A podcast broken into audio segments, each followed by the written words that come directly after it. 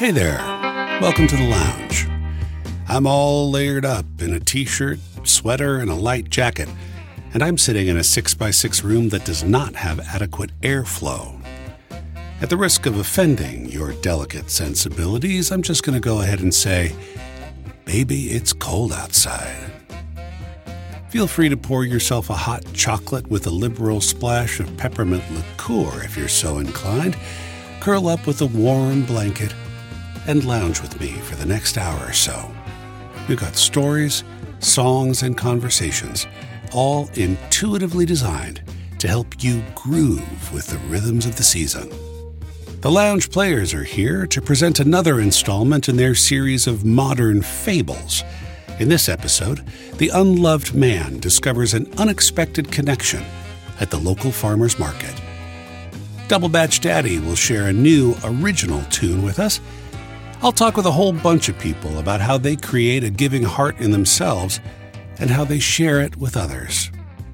Ann Kloss Farley and I will talk about a special holiday movie, and we'll pair it with a recipe that's sure to put you in the spirit of the season. And later this hour, we'll tackle the big question why light a candle? So, here we are, a stone's throw away from the shortest day of the year. Sunrise in LA came at 6:49 and it'll be dark at 4:44 this afternoon. How are you feeling? Are you deep in the gifting, decorating and partying mode yet?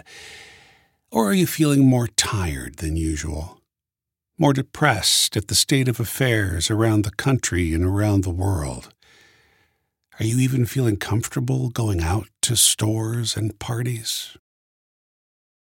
At our production meeting for this month's lounge, my partners and I talked a little bit about how much this year has taken out of us, and how large and overwhelming the problems of climate change and homelessness and addiction feel. We're frankly having trouble gearing up for a year end celebration. But I think there's an invitation in that. It's an invitation to give a gift. Or maybe it's an invitation to receive a gift from someone else. December is the last hurrah before we hunker down to start a new year.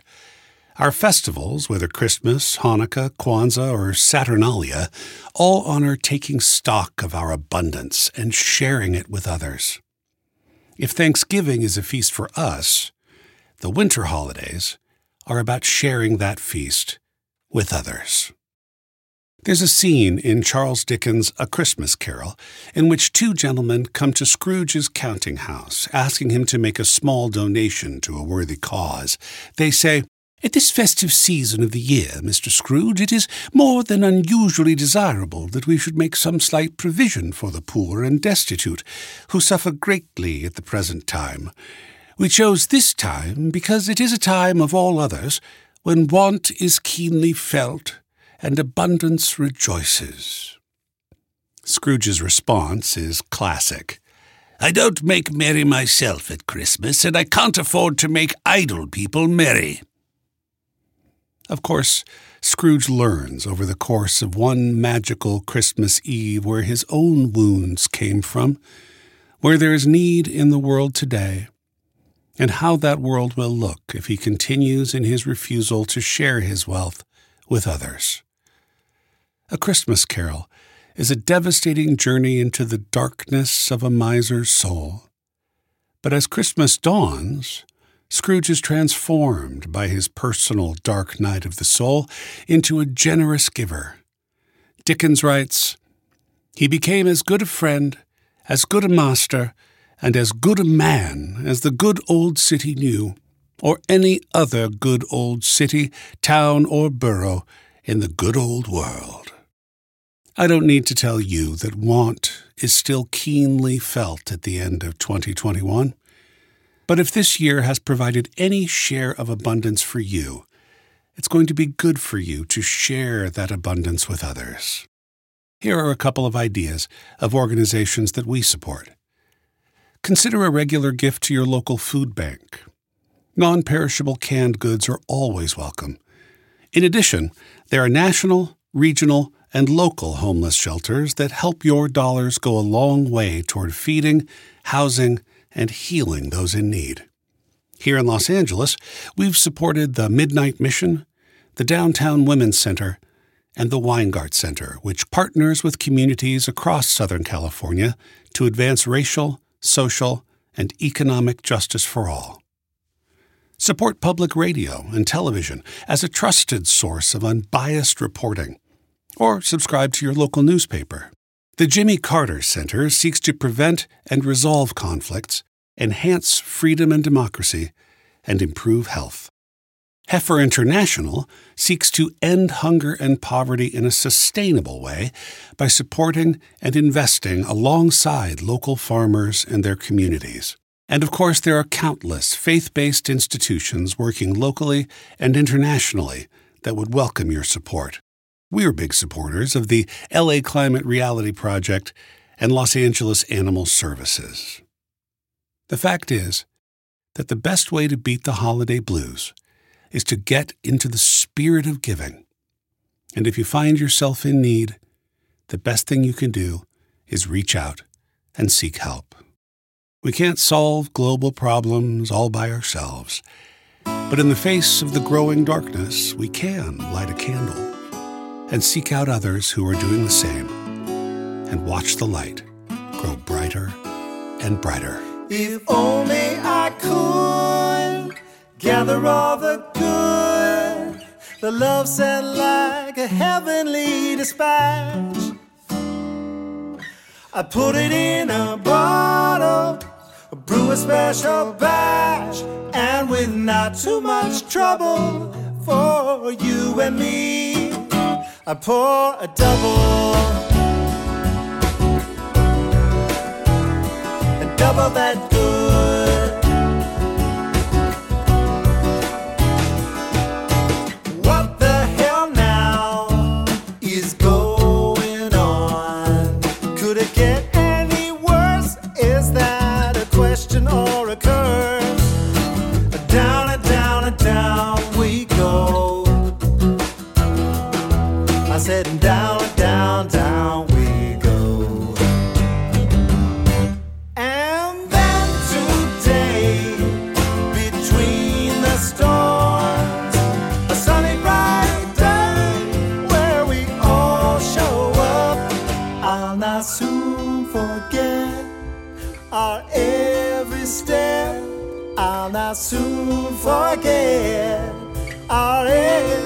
Step. No, I'll not soon forget our every step.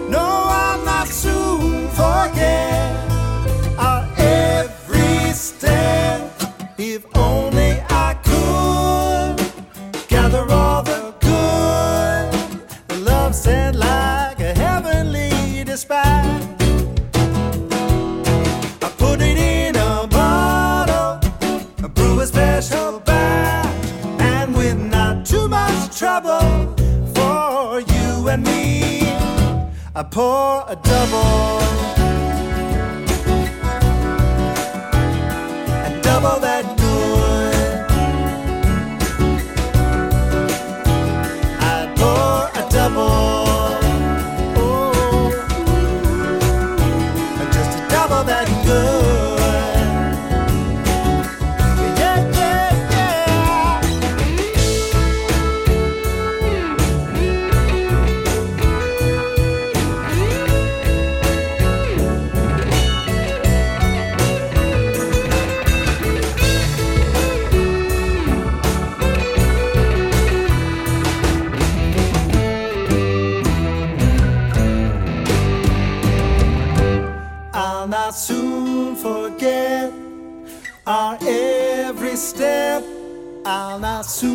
Forget our every step.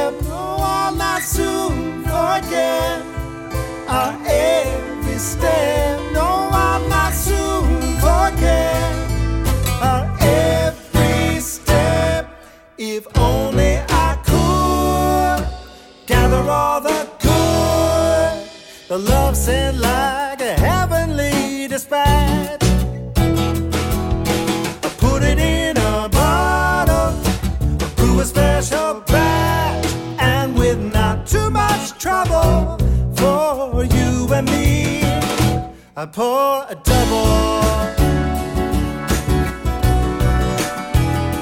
And double that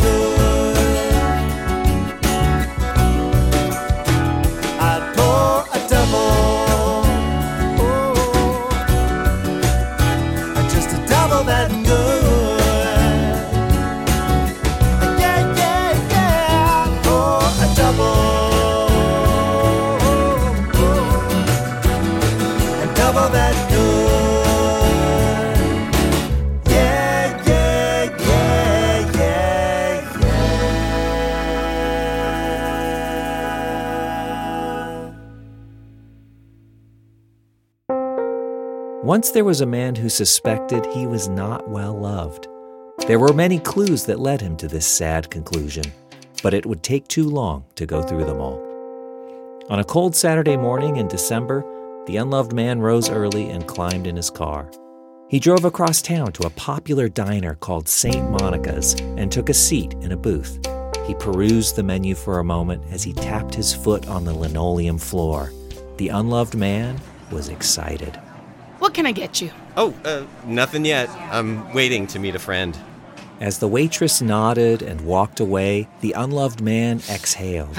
In fact, he was meeting his new friend. A few weeks ago, the unloved man was in a minor automobile accident with a friendly fellow who admitted to being completely at fault. This friendly fellow wrote the unloved man a generous check to cover the repairs, a check that quickly bounced. For this reason, the friendly fellow became known as the Bouncing Bro. When the unloved man went to the Bouncing Bro's house to complain, the two men quickly became friendly due to their shared love for pizza, marijuana, and the extended versions of Peter Jackson's Lord of the Rings films. After a lifetime of neither enemies nor friends, the unloved man had a buddy, a bro, the Bouncing Bro. Sir, uh, hello? Can I take your order now? Oh, sorry. I guess I was kind of spacing out. Your friend's still not here, huh? Do you want to go ahead and order? No, I'll wait. Uh, but thanks. And then, because a flicker of irritation crossed her face, he added, I'll have a coffee with cream and sugar, please. Coming right up. 20 minutes later, the bouncing bro was still nowhere in sight. Do you think your friend is coming? Uh, maybe you should send him a text or something. Um, yeah, I guess I could do that. Except he really couldn't, because while he had been to the bouncing bro's house on three separate occasions, he did not have his new friend's phone number. So he made a show of pantomiming sending a text with perhaps a slightly exaggerated flourish when he hit the send button. Ten more minutes passed. The waitress didn't seem so much annoyed anymore as pitying, which was much worse. At this point, the unloved man had drunk three cups of coffee and desperately needed to urinate. He went to the restroom and ran over the conversation he had with the bouncing bro in his mind. They had been talking about pancakes for some reason, and the bro had said, Oh my god, St. Monica's has the best blueberry pancakes on the planet. Full stop. I've never been there. What? Dude, we are there! You gotta taste these pancakes! Okay then. Um, when? The drag about that place is it's super popular, so you have to get there early. Usually on a Saturday, I'll go around 9. It sucks to get up early on a weekend, but if you go at 10, forget it. You'll wait an hour for a table. The unloved man realized, with a rush of shame that made his cheeks feel hot and prickly, that they never really had solid plans at all. The bouncing bro was speaking about a hypothetical Saturday morning at 9 a.m. He exited the bathroom and made a beeline for the table with a $10 bill clutched in his palm. He slid it under the edge of the coffee cup and turned to go. What happened? I'm I'm so sorry to take up a table. Here, let me pay you for No, your. no, no, you already left me a tip. Don't worry about it. Just tell your friend he's an asshole. He's really not, though. But the waitress had already lost interest and walked away, a social encounter that was familiar to the unloved man. The unloved man walked out of the restaurant and pondered how he would have finished his own sentence if anyone cared enough to listen. Would he have said, He's really not, though. He's not an asshole. Or would he have said, He's really not, though. He's not my friend. I mean, if I'm being honest, I barely know him. The unloved man had a strange sensation that he might cry and felt ridiculous. To shake it off, he walked with purpose in the opposite direction of his parked car. After a couple blocks, he came upon a farmer's market. He did not frequent farmers markets. He wasn't really a foodie, and supermarket produce tasted just fine to him. Plus, it cost less money. But on this day, he strolled amongst the stalls and looked at the peaches, the cherries, the green beans, and lettuce. He came upon a stall selling nothing but sprouts. He recalled seeing alfalfa sprouts at salad bars or eating them on sandwiches occasionally. It never occurred to him that there were this many different types of sprouts, or that someone could base an entire business off of growing and selling such an item. He had a crazy thought that he would buy some. But there were so many to choose from and no samples. He leaned close to look at them and, in the process, nearly bonked heads with another customer. Oh, I'm so sorry. Oh, it's okay. That's what I get for reaching over you. Please, go ahead. No, no, I don't want to take the last mung bean sprouts, though, if that's what you were reaching for. Honestly, I don't know what I'm looking at. I had no idea there were so many sprouts in the world. I thought alfalfa sprouts were pretty much it. Oh, no. Well, a sprout is just a seed that has been sprouted, so you can sprout almost anything. Huh. Well, I'll be. Have you ever had sprouted tofu? Can't say that I have. Oh, get out! You have to try it. It's got way more protein and vitamin D than non sprouted. Oh, yeah? Oh, sure. Not to mention more calcium. The downside is when you sprout it, there are more calories. But it's good calories, you know? And all this stuff here is non GMO. See, these are radish sprouts. Here's broccoli. You got your fenugreek, And these are really nice mustard sprouts. You could grow these at home. They have a very fast rate of germination. Wow. You know a lot about sprouts. Oh, maybe. There was no maybe about it. She did know a lot about sprouts and all other edible items as well. Ironically, all her knowledge didn't necessarily mean she enjoyed eating. In fact, sometimes just deciding what to eat for lunch started a torturous ethical and dietetic debate in her head. For this reason, she was known as the woman who knew too much about food. So, which is your favorite? My favorite sprout? Ooh, that's a toughie. Well, I guess for me, it's a fenugreek. I've never even heard of that. Oh, well, you're missing out. No, I'm not. Two, please. That'll be ten dollars. Wow. Yeah, no one ever said sprouts were cheap. Here. This one's for you. Oh, oh gosh, that's so sweet. Don't mention it. Cheers. Oh, ha. They toasted each other, clinking their cardboard containers of sprouts together. Hmm. These are good. Kind of bitter, but I like that. Oh, these are like a miracle food. Good for your heart, for your metabolism. They even relieve PMS, though you probably don't have many problems with that. No. Well, Well, thanks for the sprouts. yeah. I'm gonna go buy that pitaya over there. What? Pitaya, dragon fruit. Oh. I'd never heard of that either. What? You want to check it out? See, this one's already cut open. Oh. It's beautiful. Wow. Do you eat those little black seed things? Oh, yeah. It's beautiful. it's such a brilliant pink. Sometimes it's white, too. Here, taste one of the sample pieces. Okay. That's good. Wow, that's like a little piece of heaven. Can I tell you a secret? Okay. The best dragon fruit is sold at the last stall on the end over on the right. But they're already out today. So I'm buying from this place. It's good enough. I think it's incredible. I'm gonna eat it all the time from now on. I'll take two. No, let me buy it this time. I'll take two. Thank you. Here, for you. Thank you. I love this. I mean, I love this fruit. It's a really great fruit. I- I'm glad to know about it. Cool. Well, I was about to head home, but it was nice to meet you. You too. Um, see you around the market sometime. Yeah, definitely. Well, um, have a good day. Yeah, yeah, you too. Thanks for the education. The woman who knew too much about food walked away into the crowded central thoroughfare of the market. The unloved man purchased a half pound of Bing cherries, a tub of farmer's cheese, and a little spidery looking thing called a rambutan. All of it was delicious. All of it.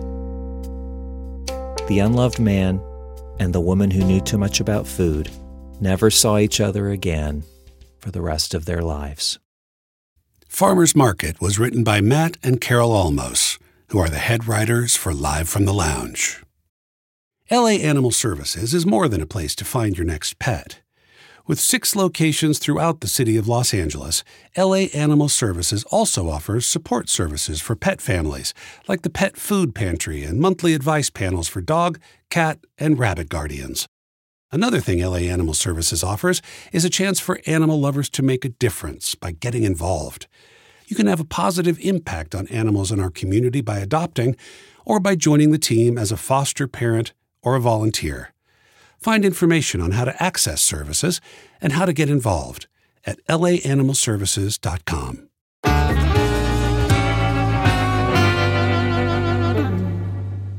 Last month, I interviewed Ethan Dettenmeyer of Combat Radio, and we learned about how he was inspired by his daughter Sean to work with her to create a magical Christmas experience for the children of social services all over Los Angeles. I had the great pleasure of attending the event this year, and it really kicked off the season for me, reminding me that there is a light that shines in the darkest night. I spoke with a number of people about how they deal with the encroaching darkness this time of year, and I was encouraged by the breadth of their responses. We'll start with the founder of the feast, Ethan's daughter, Sean. Hi, my name is Sean Dettenmeyer. Back in third grade, uh, my friend across the street, a very close friend of mine, lost their house.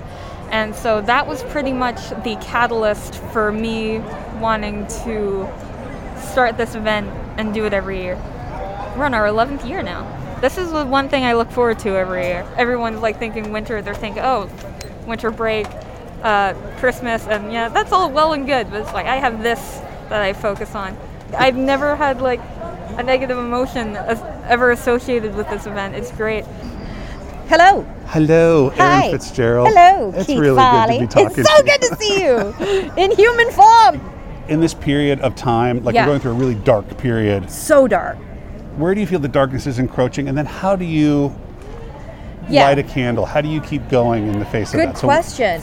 So the darkness, I guess, would come in the fact that I'm isolated. I am by myself in my house. You know, there are times where it um, gets itchy. I'm gonna say where I get itchy, and when I get itchy, I um, I use a word in me- in contemplation. I sing the word HU to connect with the light, literally the light and sound of the divine, and I just sing HU, See, even just doing it right now, just I feel cal- it. like it just it. I find it so calming in high stress situations, in um, it for health protection, high stress. I sing HU in the morning, declare myself a vehicle for the force, and then ask the force, what is it that I can do today without anybody knowing that will help someone else. And it could be something simple like helping one of my neighbors without them even having a clue that I'm helping them. Or um, I have gotten really good at ordering things on Amazon and randomly sending them to people. Hopefully, nobody who I've sent stuff to is listening to this. Uh, but I get with no with nobody knowing where it's from. Like that is now my favoriteest thing. It's a good remote uh, I could do if I got a little extra money. And it doesn't have to be something big. It could be something small and inexpensive, but getting a random anonymous gift, I feel like that's such a fun thing, you know. So And I've been tis the doing that, and tis the season. And you're season. doing it all year long. I do it all year long because it. I like that feeling that we get, and Christmas stuff. I like to have that all year. Tad Stones. Uh, 40 years in animation, 30 of those at Disney. Darkwing Duck, Chippendales Rescue Rangers, Buzz Lightyear, of Star Command. Well, I do two things. One, uh, I mean, creativity has always been a, a part of my, obviously, my career. So, anyway, trying to get into new areas of creativity of, of uh, painting right now. What are you painting? Uh, just, I, I feel I'm still just learning, so it's mostly scenery, my granddaughter, my dog. Um, you know, sometimes, like I was painting an alleyway once and just learning techniques in light, and it's like, well, this is boring. So I did put Godzilla in the background. For me, it, it's almost like a meditation. And so when you're painting it, or any, to me, creative activity, um, you focus, you become part of that world. And the other thing, um, as much as it's always maligned, social media, keeping up contacts where you can't see people to just chat with people, whether it's different subjects or friends, and just you know posting positive things and and uh, you know encouraging positive things. I'm here talking to Fred Tatasciore, one of my one of my dear dear friends. Oh, What's the candle that, that you light to get well, you there's through the many darkness? candles. I mean, it's funny because we're in the middle of the the Hanukkah and Advent candle season, which Here, is all about hope. Actually, this is a big question because there is a lot of darkness, and I've had kind of a a tough year with with loss. I think everybody has, and now you, you all you got to do is see the news, and it's unspeakable horror right now. I'm in a lot of pain right now with my knee and all that, and I'm finding out that I just want to slow down. Nature is telling us to shut down right now. It's hibernation time and yet every uh, holiday thing is revving up and i, I think it's just uh, every morning i try to just empty myself and just say god please just let, use me. Let's, let's let's do some love. Let's just how can i make every choice based on something positive rather than my fear reaction or or in my case depression reaction? Keeping present and having as much gratitude as possible. How do you do that? Meditation, prayer. Uh, uh, also, uh, I like to swim. Helps me a lot. Swimming gets me clear because it's low impact. You know, Me too. Uh, and ocean if I can. You know, it's cold right now, but that's that's a big thing for me. Um, art helps a lot too. Like writing and drawing for me. I love to draw, so that really helps me. Just kind of like if I'm feeling bad about something. My drawings sometimes they're kind of awful. It's like they're like a diary. You Yeah. know, they're like a diarrhea. No, they're like a diary. You know, diarrhea I art. The connection between Diarrhea. diary and diarrhea. Wow, it's when you get your shit out, right? I mean, it really is. That helps me a lot, and I always advise that to people who are de- having depression. Yeah. Uh, humor is the biggie. Oh man, if you don't have that, eh, eh, you know, you're destroyed. I'm destroyed. I realize it's almost a core for me. Yeah, I'll say one thing that does get you through is that you realize the state of the world is fraught. It is really hard. I mean, it, look around, you know. So even at your worst moments, you know, even at your tragic moments, you just have to say like, okay, yeah, this is part of it. This is part of it. We lose people. Things happen. And that's like, okay, maybe you have to dig a down trip for a little bit and just kind of like go go through it and experience it. Because it's not, a, you know, we have this thing of like, oh, we can't feel bad. Oh, we can't get angry. Have your emotions. Get angry. Have your freaking emo. Sorry, I shouldn't be banging it. Damn it, I'm a- hey, Mr. Tequila. No, uh, uh, have your emotions. You know, be, it just it's what you do with them is what's the killer. You, Right. you, you, you might, you might, you know, it's okay. You're just, a, you're a part of this entire machinery, and Right. the the illusion of separation. That I'm not him, I'm not her. I'd never do that. Who are those people? No, we are literally part of this energy suit. So that brings you back to your choices. Yes. Then how do I deal with what I have and try to m- make the most good of it if I can? Uh, I'm here with Johnny Vatos. Good to have you here, my friend. Good to Tell us a little bit about yourself. Well, I'm the uh, one of the founding members of a band called Oingo Boingo. We were really big in the '80s, and uh, about 10 years after we broke up, I started the band again because we had such a great fan base here in, in Southern California and the southern states. It's called Oingo Boingo Former Members. Personally, I'm a very pragmatic person, really straight ahead. I'm a I'm a drummer, and I know that, you know, a musician. I know that everybody puts their pants on the same way. And and I also know for a fact that 30% of every group, social group, whether they're policemen, musicians, uh, firemen, 30% of every social group are crazy and 10% are volatile and nuts. And they make great TV. And unfortunately, we're being judged that way because 75, 70% of all Americans want health care for all. 70% of Americans in both parties want education for all. 70% of all people in both parties want a strong uh, police force. 70% group are the people that, that come to my shows, the people that I really care about. And that 30% group, we just are entertained by them. And that's what I see in the media. And unfortunately, the media is kind of choking us out by not bringing out that 70%. I do a lot of grounding, a lot of visualization. My drum teacher told me a, a, great thing. I studied with a great drum teacher, Freddie Gruber, and he was really good. And he grabbed my arm one day and he goes, You know what? You know what's going to get in trouble the rest of your life? I go, What? He goes, Your brain. You think too much. But one of my credos is, is that you tune your drums every day. So what that means is I walk up to the instrument and I touch it to feel what, how it's going to vibrate. I retune it so that my ear hears it and it sounds pleasant to me and it makes me want to play it and then I play it. It takes all the frequencies and all the depression away. A friend of mine, I have a Native American friend of mine that does drum healings, and he has a thin drum, and he'll beat the drum around a person's body, and when and when somebody has a frequency or vibration that's choked up, the drum gets short and goes doot doot doot. So he moves the drums over and starts hitting it, and it goes doon doon doon doon doon, and it pushes the energy away, and the and the drum will sing around you, and that's what happens. That's why I tune my drums every day. I had a blast at Combat Radio's Christmas for the Children of Social Services. If we're meant to light a candle and shine it into the darkest corners of our world, Ethan, Lotta, and Sean Dettenmeyer are shining a Klieg light. I enjoyed talking to old friends and making some new ones, but I'd be remiss if I didn't give the last word to my mom. Barbara Farley is an educator and an education administrator who's been working with the homeless community in Sacramento since the early 90s. Here's a short chat we had about the work she's doing and the outpouring of support she's seen this year. Tell me, first of all, I think a little bit about the, the homeless population in Sacramento. Well, it's, it's as invasive in Sacramento as it is, I think, everywhere else. The food closet, of course, serves the homeless, but primarily we are also serving people who are on that border.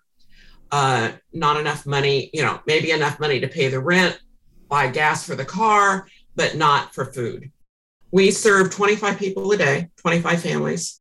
Uh, we run out of a building on the church campus that is a combination warehouse and storing facility. People call in in the morning and give us their number in the family and any special needs that they have. And then we package items customized so that a family of one is different than a family of six or seven. And so their food is ready for them when they arrive. They drive up, open their trunk. We put the food in the trunk and uh, they drive away. Normally, we have uh, a number of grocery stores. There's Feed America, is the government program. And if grocery stores recycle their food to food banks, they get a tax break. We get the food. But recently, um, one of the things that spurred our conversation was a special food drive called Kids Can, K I D S C A N. And it's coordinated with the school district. And during the month of October, we distribute boxes and flyers to the schools and they collect canned goods. And that's about anywhere from 5,000 to six or 7,000 pounds of canned goods. This year, we collected 20,000 pounds of canned goods. It is overflowing. We can't even sort it all because we don't have enough place for storage. You know, that's 10 tons of food, which I just think is amazing. And reflecting on it, I realized that this was an apolitical activity. I think there is a desire on people's part to do something, but not sure what that looks like. So, an opportunity to bring a canned good to school represents an ability to do something, and there's nothing connected with it. And I think that's reflective of why we were so overly successful this year in this um, canned goods collection. To me, especially with Advent, you know, one of the candles for Advent is hope. This is gives me hope because there certainly are many times when I feel rather hopeless and frustrated with what's going on in our communities and the view of the homeless. But there is this glimmer that there are people that do care and that they want to respond in some way, and they do. Whether you paint or draw or write or swim, whether you tune your drums every day, meditate, pray, or invite divine light into your life by singing HU. It's the practice of taking care of yourself that allows you to move into the world to take care of others. Many thanks to Sean Detmeyer, Aaron Fitzgerald, Tad Stones, Fred Tatasciore, Johnny Vatos, and Barbara Farley for taking time to share with us the way they face the darkness by lighting a candle.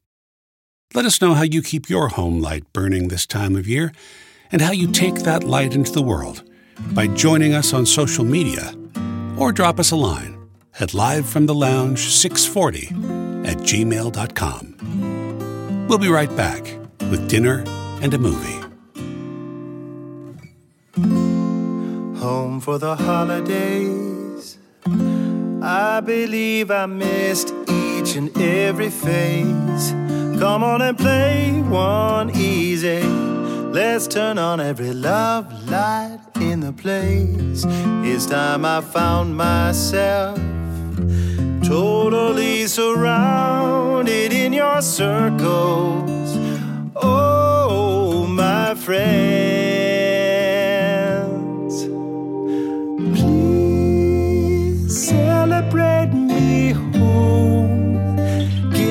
number, please. Celebrate me home. Play me one more song that I always remember, that I can recall whenever I find myself too all alone. I can sing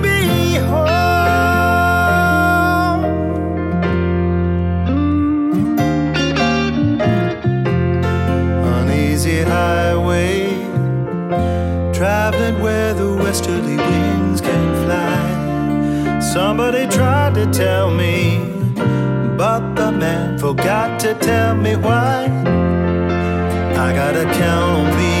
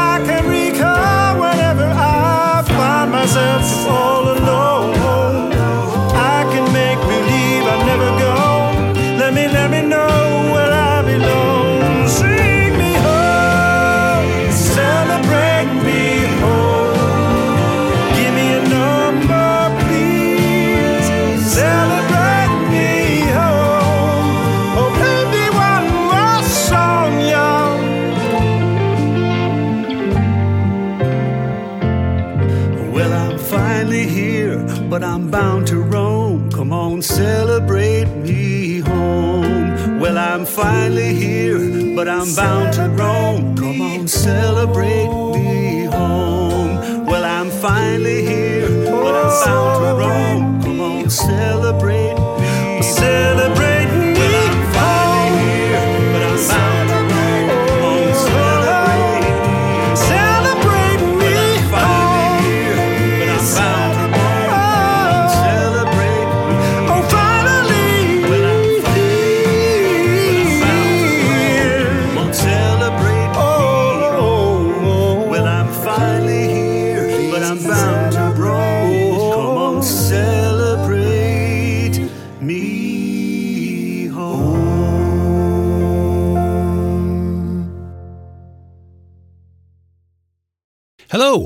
and welcome back.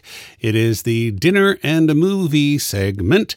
And as always, I am joined by my constant companion in film and food, my wife, Ann Kloss Farley. Hello, Keith. Good to see you. Happy holidays. Happy holidays indeed. The theme of, of this month's podcast, of course, is about lighting a candle and about finding light in the darkness of the world. And um, the movie that we're going to share with you today, I think, does that just about as brilliantly as any movie that I've ever seen. Christmas movies can tend to fall into a couple of categories. I've discovered there's like the Hallmark rom coms where there's some sort of goofy premise about people falling in love at the holidays. Which I adore. And then there's this sort of consumerist movies.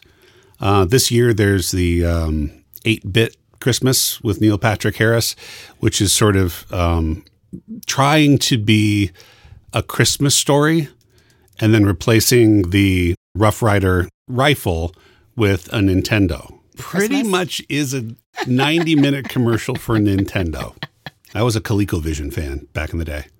I was kick the can. I lived in the desert with nothing and a string and a can and a hill. VR, Right? like without the V. Yeah. It was just reality. Reality. but the movie we're going to recommend may be one that you've seen before. And if not, uh, are you in for a treat? So, Anne, I'm going to turn it over to you.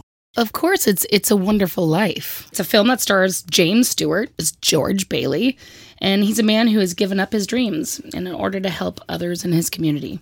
And whose suicide attempt on Christmas Eve brings about the intervention of his guardian angel, Clarence Odbody, which is played by Henry Travers, who's adorable. Spectacular. Yeah. And Clarence shows how George, how he has touched the lives of others and how different life would be for him and his wife, Mary, and their family and his community of Bedford Falls if he hadn't been born. It was not the hottest ticket in town when it came out. Didn't it come out in the winter or spring of? Spring of 1946. And they did it so that they would get it in in time for awards. The 1947 um, Christmas movie was going to be a miracle on, on 40, 34th. 34th Street. Yeah. So so they didn't want to compete with that. And and and it failed at that time because it's it's it's also a time period in the time period post World War II where um, life was just starting to get back into the throes of economic and social and spiritual success. And so Frank Capra decided to do a film that was hopeful that it was really about the optimism of being human. And there isn't any cast better than this one with Jimmy Stewart, and Donna Reed. Oh, the incomparable. I mean, and she's amazing. Lionel Barrymore. Yeah, It is um, two of the greatest actors who worked in the mid 20th century. You throw in a Barrymore and then a whole cast of stellar character actors. It is a masterclass in what you can do. Plus the writing and the directing uh, and the story. It just is. It's a movie that adds up and holds up over time. It was nominated for five Academy Awards, including Best Picture. It had been recognized by the American Film Institute as the uh, 100 best films ever made. Um, it was number 11 on the American Film Institute's greatest movie list. It was number 20 in 2007 as that year's greatest movie list. It was number one on it on the list of the most inspirational films of all time. Frank Capra said it was his favorite movie of all time. Jimmy Stewart said it was his favorite film. And gosh, he's so amazing. I mean, he there isn't a beat in that movie that Jimmy Stewart isn't just this most incredible, vulnerable male self. He's sarcastic, he's funny, he's Well, the great thing clever. about the story that that I love, it's about a guy who wants to get out of the small town life. He wants to go and do big things. Right. And every step of the way, he has one setback after another. The night before he leaves for college, tragedy. The night before he leaves on his honeymoon, tragedy. Everything just keeps pulling him back into the town. He watches all of his friends go on to found factories and be heroes in the war. And everybody comes back to this town as these huge, larger than life. And Successes, yeah. Successes. And he's stuck working at his dad's saving and loan, giving out little tiny loans so that people can buy houses he's, he's stuck until he learns to believe in what he's doing. And I love it that, you know, the movie is also talked about being such a socialist movie. Well, it is. It's a it's a movie that where you really see the power of giving and that George Bailey selflessly gives constantly throughout this movie. He's constantly sacrificing. And that in his moment of need, when Clarence comes and shows him what life would be like if he'd never been born, he realizes that the tragedy that he's facing that causes him to want to commit suicide can be helped by the community coming together and supporting him. The lesson in this is investing in community, which I think in America we have a really hard time remembering what that actually means. People always ask me, you know, oh, what's it like to live in Los Angeles? And and I said, well, you know, I really try to be thoughtful about my neighborhood. Yes, I I belong to a business in Hollywood, but I'm also a North Hollywood uh, citizen. There was a, a period in the early aughts when you and I were struggling pretty hard. Mm-hmm. Um, we had two little babies, um, and all the work that we had done in the late 90s sort of was done. And we were trying to figure out what to do next. And it was our community Yep. that, that came and threw down for us. Um, we had some friends who were able to gift us uh, a van. Yep. Uh, we accepted a turkey and a Thanksgiving dinner from our preschool because we couldn't do it for ourselves. And it's that give and take that we'd been involved at the preschool. We'd helped out at the preschool. And when we needed that community to support us, we were able to receive those gifts. What makes me sad about this movie is knowing there's so many people who don't know how to be involved and and that those of of us who know how to be involved always have to teach and share that information with people that that is a pathway to um, having a community that is part of your extended family And there are times when you're on the giving end and you can help other people. Yeah. And there are times when you need to be on the receiving end and to be able to take that help from the community that you've chosen to be a part of. And that's what this movie is all about. It's a movie that's going to touch you, uh, touch your heart. It's not afraid to go to the dark side of the human experience and then to come out on the other side and be part of the light and the community. So we highly recommend It's a Wonderful Life. It's kind of a classic uh, for good reason. Uh, and if you if you've seen it, hey, it bears repeat viewing.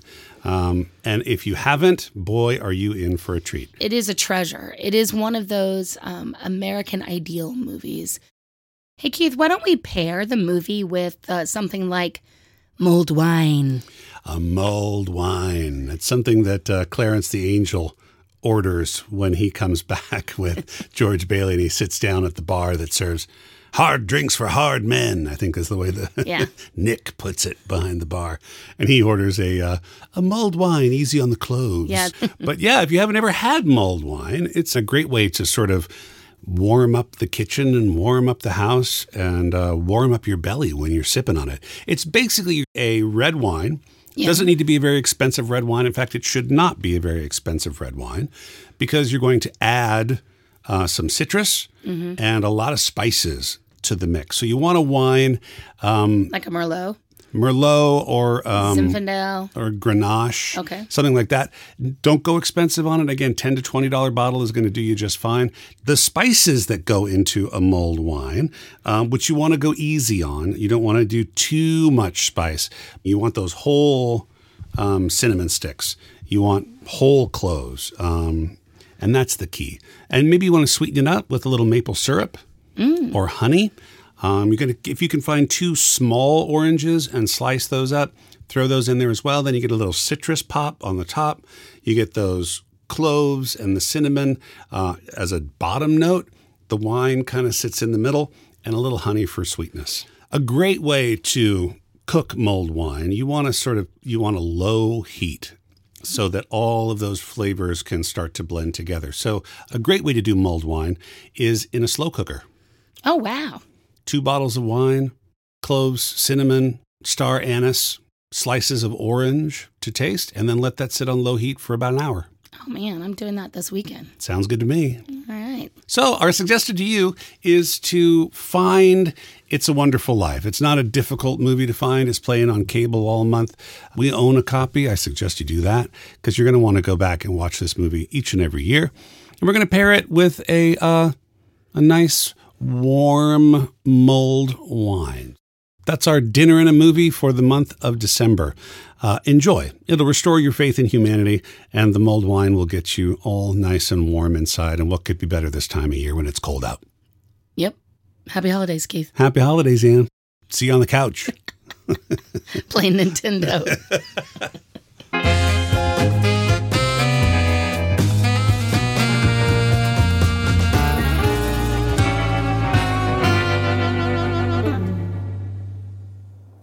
The world is growing darker, my friends. In the past two years, we've lost millions to a disease that's ravaged our globe. Around the world, there are a quarter billion people, 250 million human beings, who've reported contracting COVID 19. Over 5 million of them have died. The world is growing darker. We're starting to experience the effects of a climate emergency that was predicted half a century ago. Hurricanes ravage our coastlines. Droughts starve our valleys and plains. Winter storms destroy our power infrastructure, leaving people to freeze. Extreme heat does the same. And the most vulnerable among us, the aged and the infirm, often succumb to suffocating death it's getting darker. In our U.S. cities, we witness a mix of the economically disadvantaged, the chemically dependent, and the psychologically unstable struggle to survive and coexist in the streets. The world is growing darker. We're being pitted against each other. Lies are being sold as truth. We look around and we see enemies to be feared rather than neighbors to be welcomed. We fight, we worry, we despair, we give up. It's too much to handle. And the world grows darker. What are we to do? My friends, I believe in the power of stories and ritual to heal us. So follow me as I share with you three stories about impending darkness and three rituals that honor overcoming it. The first is the story of Hanukkah.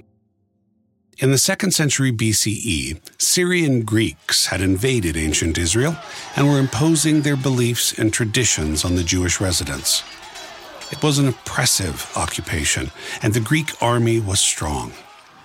In 168 BCE, the new Greek king massacred thousands of Jewish people, and to add literal insult to this injury, he erected a statue of the Greek god Zeus where the second Jewish temple of Jerusalem once stood. It was a season of oppression, massacre, and war. But our Jewish friends did not give up. Led by Judah Maccabee, whose name literally means the hammer, the Jewish people were able to drive out the occupying army by fighting smart, and they succeeded in restoring the temple to its place at the center of their traditions. The only problem was that the Greeks had defiled the oil used to keep the candelabrum at the center of the temple lit. The seven branched menorah symbolized the seven days of creation, and it was meant to remain burning throughout the night as a reminder that knowledge and wisdom are always shining, spreading divine inspiration throughout the world. But there was only one day's worth of sacramental oil on hand, and it would take eight days to prepare new oil for the menorah. The story goes that one pot of oil managed to keep the menorah in the temple lit for the entire time it took to make fresh oil. Today, this event is celebrated by lighting candles.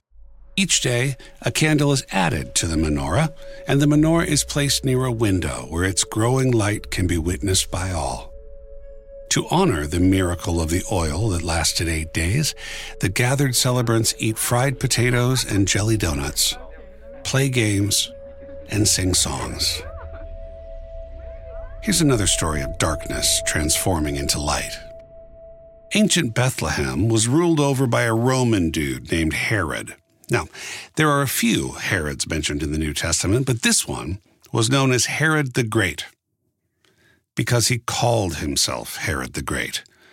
And despite being a Roman occupying the land of Israel, he liked to call himself the King of the Jews, too.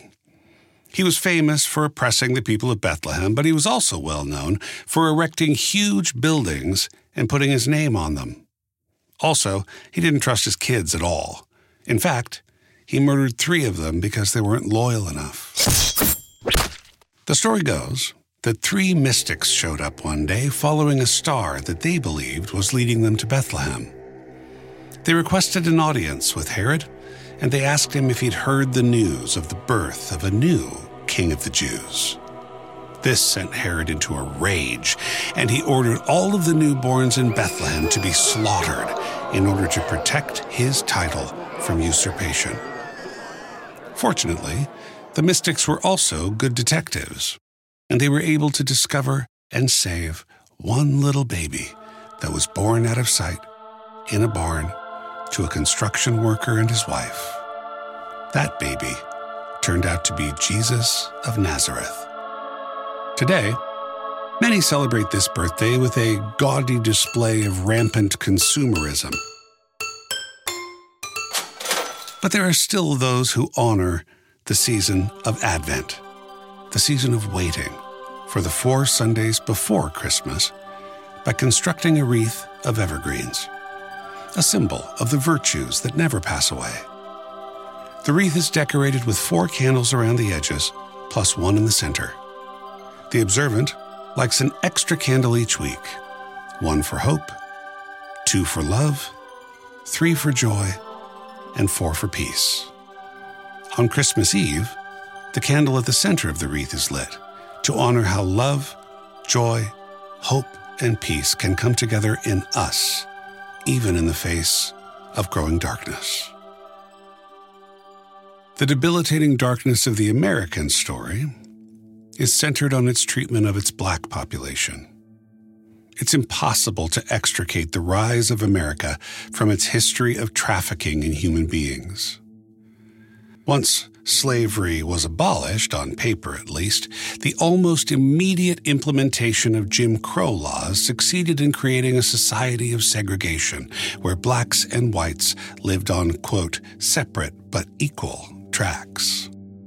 When I was young, I took a trip to Jackson, Mississippi with a group of friends to help move a black owned thrift store into a new warehouse space. One night, we took a little drive through Jackson.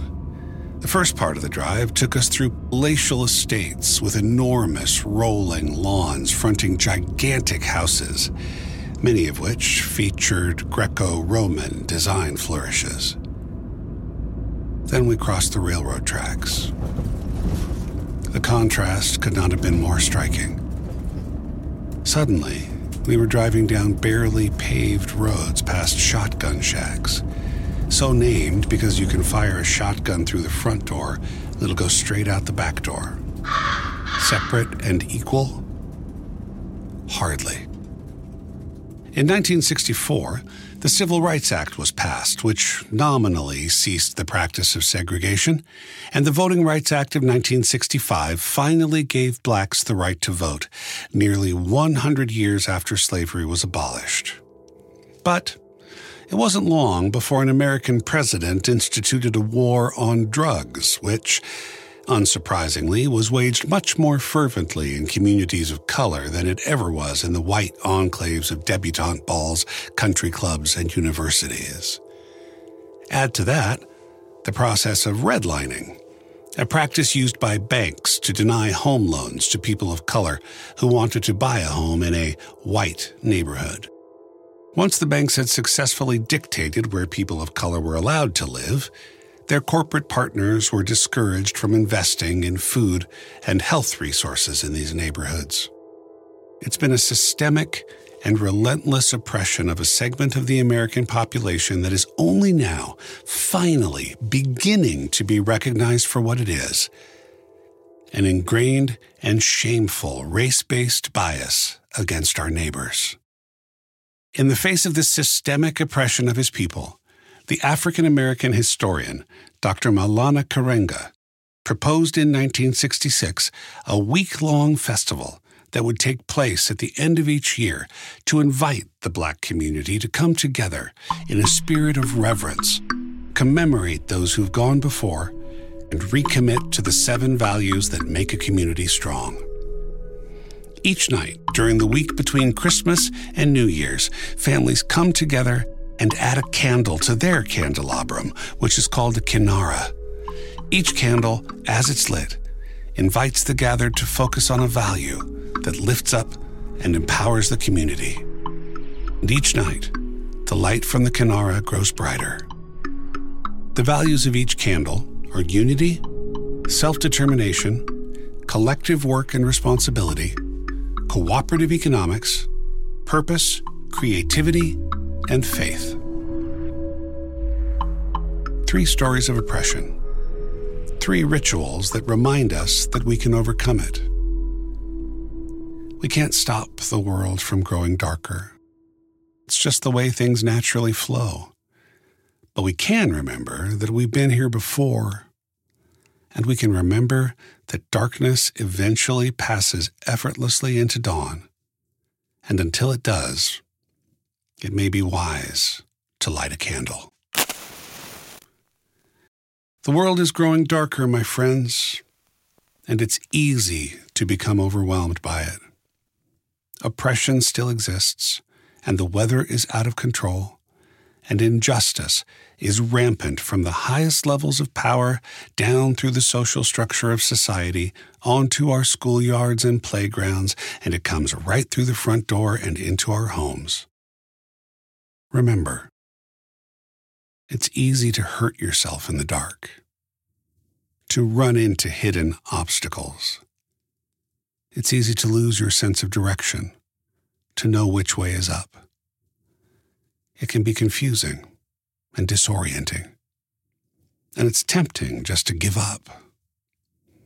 But the best way to maneuver through the darkness is to light a candle, then light another one and another and another. And while you do, think about hope. Remember creativity. Honor knowledge and peace and unity and self determination and faith and collective action. Honor love.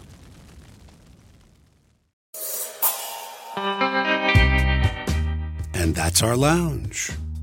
At this point, I'd normally ask you to go to livefromtheloungepodcast.com to make a donation to our cause.